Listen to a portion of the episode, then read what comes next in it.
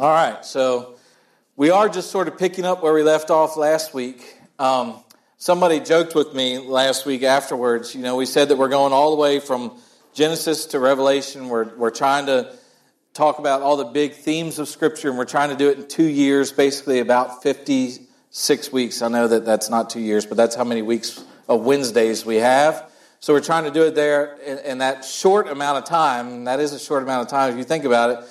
And somebody joked with me last week that we only made it through three verses of Scripture. So there's no way that we're going to make it in 56 weeks. But I just want to assure you that we're going to gain a head of steam as we go, and we're going to start biting off bigger chunks as we go. But here at the beginning, we, we really do have to spend some time in the beginning of our Bibles to gain an understanding. Of the first three chapters of the Bible, the first three chapters of Genesis, if we come away with a wrong understanding of Genesis 1, 2, and 3, I assure you the rest of your Bible is not going to make sense. You're not going to be able to understand the Bible unless we get a good foundation built in Genesis 1, 2, and 3. So last week, we talked about just Genesis 1, Genesis 1 1, really, and then we got down to verse 3. But we talked about the theme of creation. And uh, I, I, think I heard somebody saying it was probably Linda was recapping it. We talked about how the, that God created on purpose, that He had a purpose in His creation. And we talked about the word where, where it says, in the beginning, and this idea that creation has a beginning, that, that God thought it out, that He did it intentionally, and so that there's something going on there. And, and then we got through that and we, we talked about uh, him creating out of nothing and all those things. And, and we sort of set the stage, I hope, uh, for the idea that, that we're coming on the scene soon. Humanity's showing up on the scene soon. And that's what we're going to do tonight is we're going to talk about the creation of man and why that's important and how that fits in thematically to this whole thing. So we have this idea that there's a, a clear beginning to history. And with that idea, I think we could also say that there's a clear purpose to history.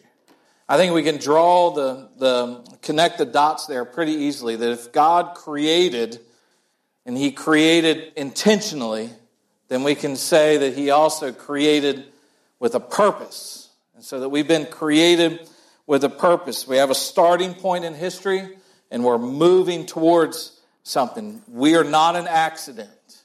And we need to understand that. That creation's not an accident. He created everything, including us, with a purpose. And that leads us to the next question, I think, which is really an important question, which is what is our purpose? And I think that that question is, has been a common and, and um, uh, what's the right word here? Not important. It is an important question.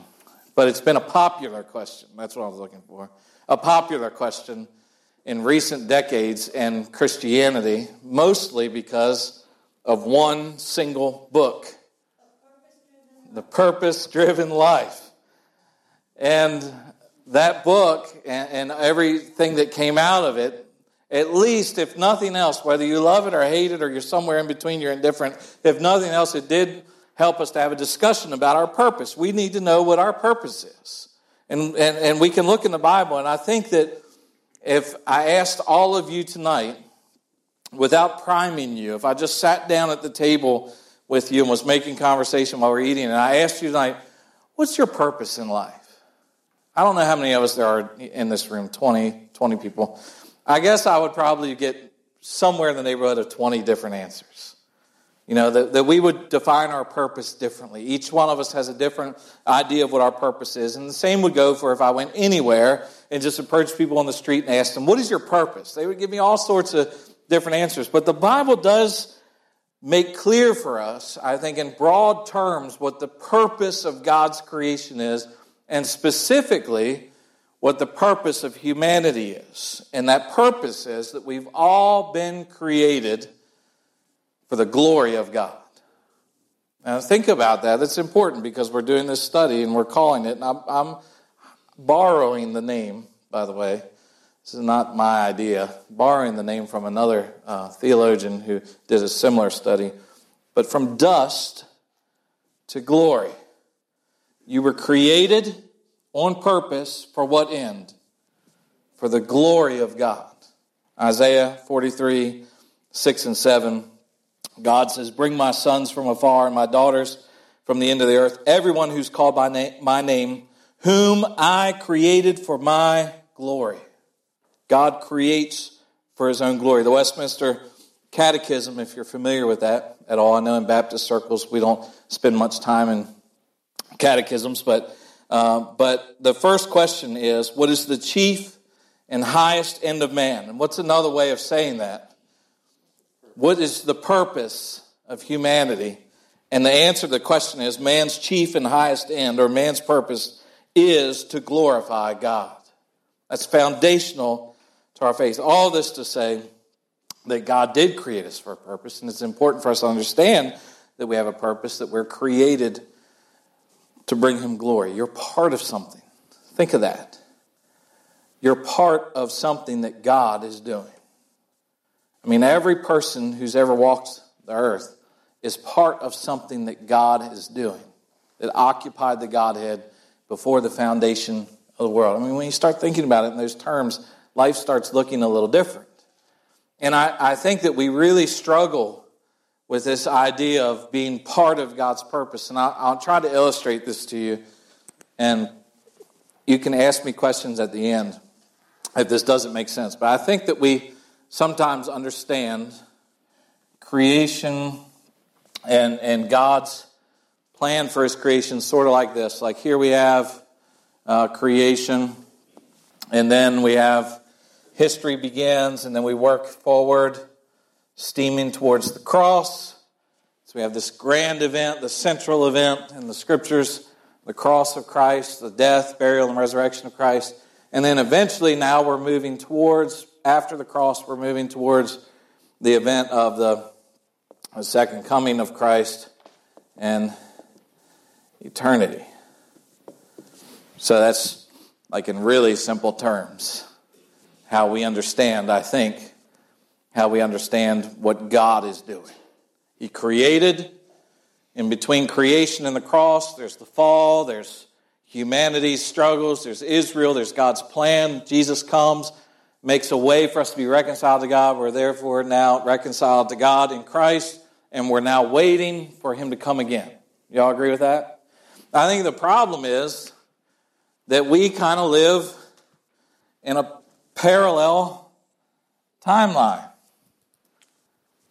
And I think a lot of us view our life this way, even if we don't think explicitly that we do. I think that, that we just do, like in a practical sense.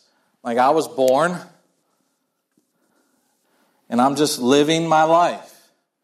And somewhere along the way, maybe I meet Jesus and appropriate the cross in my life, I get saved, right? That should be the central event of your life. And then we go on living, and we're also waiting for what? Yeah, eternity.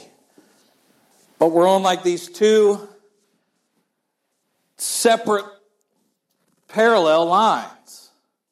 And I, I, what I want to say to you is that we can't think of our life as something separate from what God is doing as a whole in His creation. Like more appropriately, we belong here, like somewhere here. We're just here, inside of God's plan. Does that make sense to you? Like we're not separate from God's plan. I think it's like a reverse deism or something that we live by. You know what deism is? Where God created the earth and filled the earth and then withdrew from the earth, and he's not really involved in things. But we kind of have this reverse deism where in our own selves, we, we only relate to God this one time, and then we withdraw from God, live our life, and eventually die, and, and then we're reconciled to God. But more appropriately, we need to understand that we're a part of what God's doing. We're a part of it. This grand thing that happened, that creation, where God set history in motion, we're part of the story. God has a purpose for you as part of that story. He has a plan for you as part of that story. We don't live separate down here. We're part of this. We're part of God's plan. That's a big deal if you, if you begin to grasp that. It makes the world look different, that we're created for something. We're involved in something. So now let's look at our scripture passage if we've if we've got a, a hold on that. Genesis chapter 1 verse 26 and 27.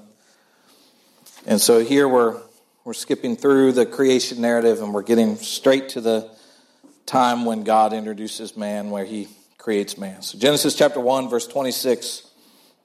Then God said, "Let us make man in our image, after our likeness, and let them have dominion over the fish of the sea and the birds of the heavens and over the livestock and over all the earth and over every creeping thing that creeps on the earth." So God created man in his own image. In the image of God, he created him, male and female, he created them. And here again, I'm trying to labor this for us over these first couple of weeks. is so important that the first mention of man, God is creating man with purpose. He's doing it on purpose. This is such a big deal. God specifically created the first person. He did that. He had a plan. And without that truth of us being created on purpose, our life becomes completely, I think, unbearable. Without this idea that God did it on purpose and we are now living in that purpose. Without the idea of purpose, life just becomes unbearable. I mean, would you agree with that? I mean, I, I don't know how many times we actually really think about it, but just think about it. If, if, you, if there's no purpose, then why live? I mean, several years ago, uh, Nick and Chuck and I were in Ethiopia.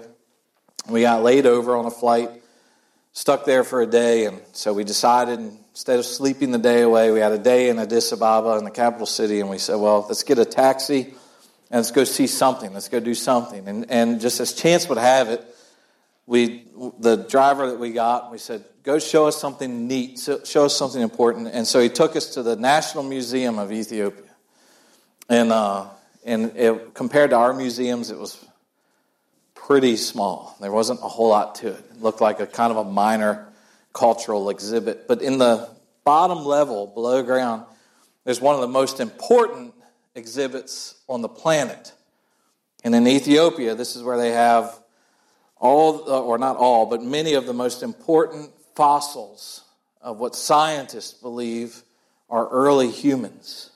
Like if you go there, in particular, uh, they have the fossil of Lucy. How many of you know about Lucy? Yeah. So Lucy, is Australopithecus, is that right? Something like that. Three billion or three three million years ago, supposedly Lucy, as this early humanoid creature, some link between apes and men. Lucy lived, and, and they found 40% of a skeleton. They pieced it together, and they call it Lucy. If you ever have the opportunity to see a cast of Lucy, you should see it because it's really interesting. It's interesting to me because when I look at it, I immediately think, wow, what an interesting monkey. You know, it just looks like, it doesn't look human to me at all. And it's interesting as well that if, if you read up on Lucy, that most of the scientists would agree that, that most of the traits that Lucy has, she has far more in common with chimpanzees and gorillas than she does with human beings. Yet, they, they conclude that this is, in fact, evidence that we've just simply evolved from apes into what we are.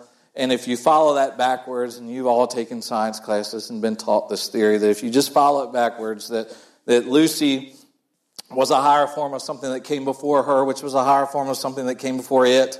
And working our way backwards, we eventually just arrive at this single cell life form that has evolved into everything that we see now. Now, just think about that. Let's just suppose for a minute that that's true. What's that mean for you I mean, what does it really mean if that's true? And, and, and by the way, let, let, me say this that there, there's no room scripturally for theistic evolution. It's just not there. So, what does it say? If we're just evolved from something, one philosopher said it this way He said, We are grown up germs. We've emerged out of the slime. Another uh, philosopher and theologian said, We're cosmic accidents. If this is true, we're cosmic accidents with no inherent purpose to our existence. And one well known philosopher said in the middle of the 20th century that if this is true, and if there's no real purpose to our lives, if we've simply evolved into what we are today, that the only real question left for philosophers to answer is the question of suicide. That's all that's left. And think about this. Think about this and just experientially follow me for a minute. How many of you have felt the rise in suicide in our culture recently? You're aware of it because it's true. The, the suicide rate is skyrocketing in our culture right now. In, in, our, in the West, and particularly in America, it's, it's on the rise in every state except for one. It's been on the rise. It's now, this is unbelievable. A study by the Center for Disease Control, released last year in 2018, said that suicide is now the 10th leading cause of death in our nation.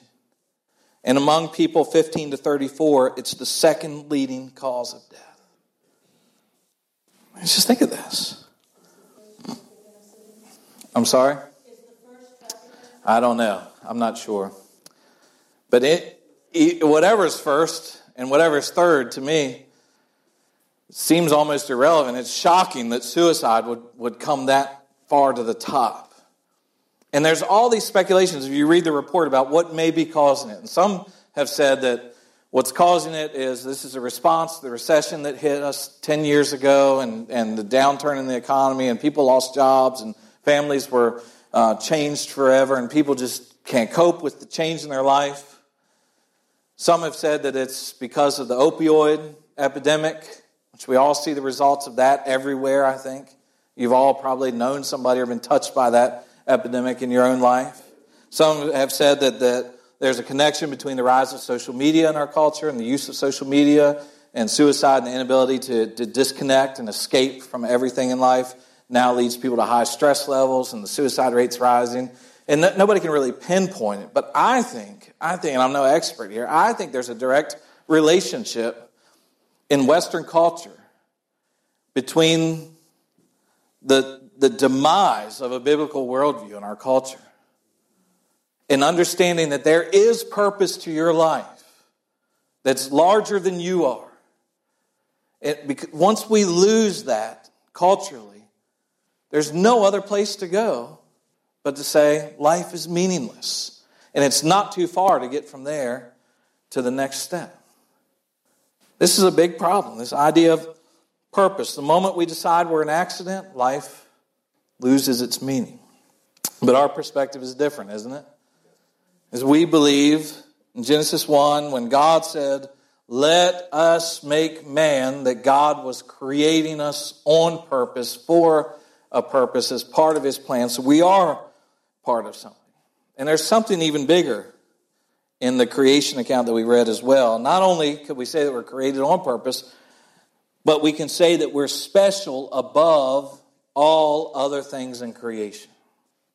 Which, again, culturally, and particularly our children now, are being taught the exact opposite of that.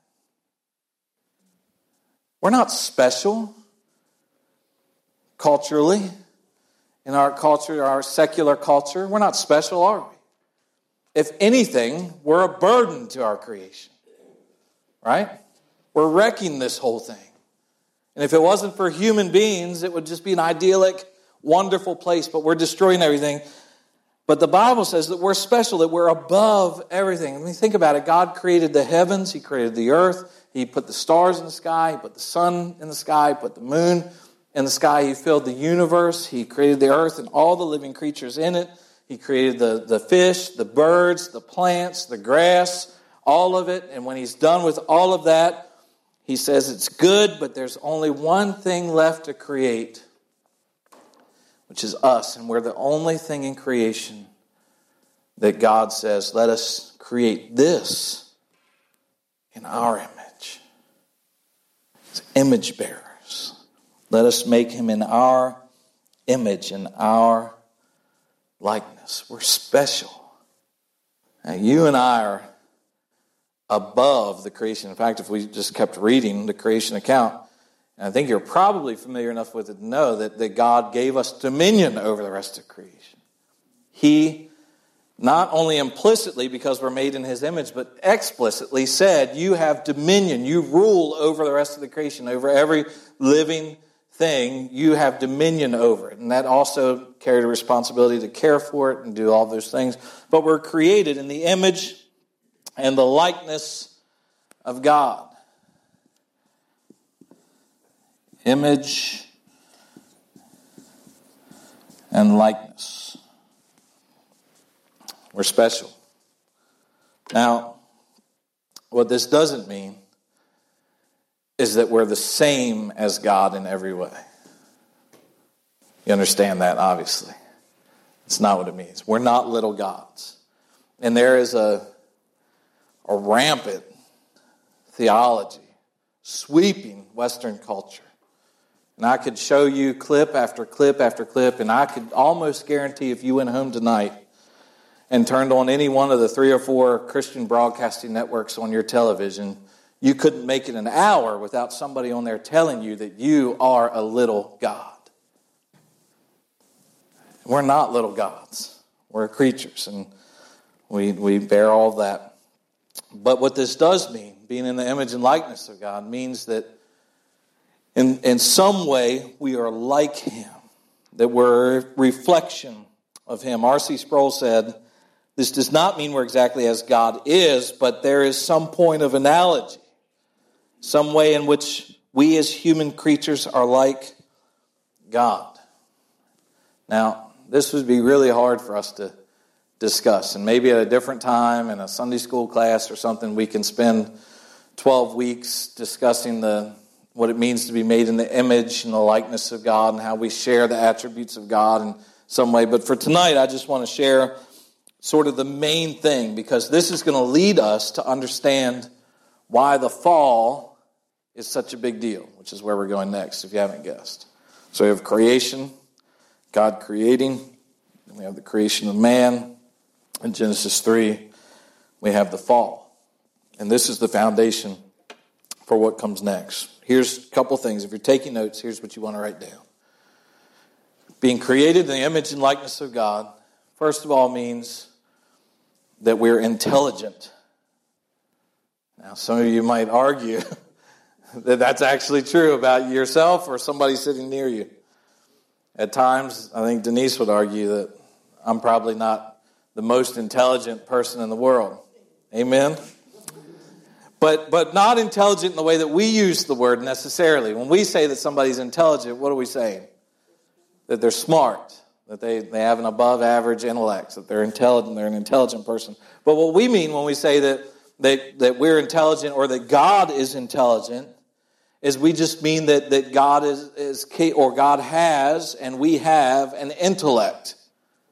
So we think, we're aware of things, we're conscious of things, we're, we're, we are intelligent beings, we're able to reason. That's a big deal, right? We're able to, to, to think rationally about things and make decisions. And that leads us sort of to the other layer of that thing is that not only are we intelligent, not only do we have an intellect, but we are moral beings. And again, be careful how we use the word because if I said that you're a moral person, what would I be saying in our current vernacular? What, what, what, would it, what would I be trying to communicate if I said John's a good moral guy? Yeah, good conduct. And that's not necessarily what we mean when we, when we talk about it this way in, in, in theology, when we say that God is a moral being and that we're moral beings, we're saying that, that we have a will and we're able to reason and then act upon our will, that we're able to make decisions that we're able to measure things and we have the ability to reason and to decide and then to act. So we're moral beings. We're moral agents like God. This is so important. How many of you have a dog? And the best way to understand something sometimes is understand what it's not. And you have a dog, and your dog, if, if we're just using the definition, that, uh, if we're saying that something is intelligent because it's, it thinks and it's aware and it's conscious, then you could say that your dog's intelligent. I would argue that that's a big stretch. I, I, I mean, I love my dog, but, but he's, and sometimes I say my dog's smart, but he's not. He's not smart. He's not really that smart at all. Neither is your dog. You know, they're not, they're not really that, that intelligent, but he, he does have the ability to think and he has uh, the ability, he's aware of his surroundings and he's certainly conscious most of the time. But he's but that other layer is not present in him. He's not a moral agent in the sense that my dog never makes decisions based upon reasoning and rational thought and then acting because he thinks what he's doing is right or wrong. Dogs do things, animals do things because they've been taught through repetition or out of instinct. You agree with that? My dog never does anything because he thinks it's right in the moral sense. He's not a moral being. There's only one moral creature, and that's a human being. Every other creature lacks that component. And that alone, if that was where it ended, and it doesn't end there, like we could, like I said, spend 12 weeks learning about this, and we could talk about all the ways that we're like God. And the ability to love, that's a way that we're like God, right? We share that with God. The ability to be creative is a way that we're like God. Even having moments of anger, God is angry sometimes. So we see all, so all those things, we're like God in, in our emotions. But, but if it's just this one thing, that's enough to say that we're created in the image of God. And that's huge because that separates us from all the rest of creation. That separates us from every other thing. So we think about this. We're getting ready to wrap up. We're out of time. We're, we're not accidents. When God created us, He created us on purpose and for a purpose, for, for the cause of giving Him glory. We're not animals without morals. We're the climax of God's creation. We're the pinnacle of it. At the end of that day of creation, every other day God looked and said, It's good. At the end of the creation, the high point of creating man and woman, He looks at His creation and says, What? This is very good. So we, we crown it. And then when we understand this, we understand this about ourselves that we were created in the image of God and with the ability to think and with the ability to act upon our will and to, to do right and to do wrong. When we think about that and the truth that we were meant to reflect in creation who God is, then by the time we get to Genesis 3, it brings a new weight to that. And we realize the tragedy of what happened then when we chose, when we chose through our moral ability to rebel against the one who created us. It's a big deal.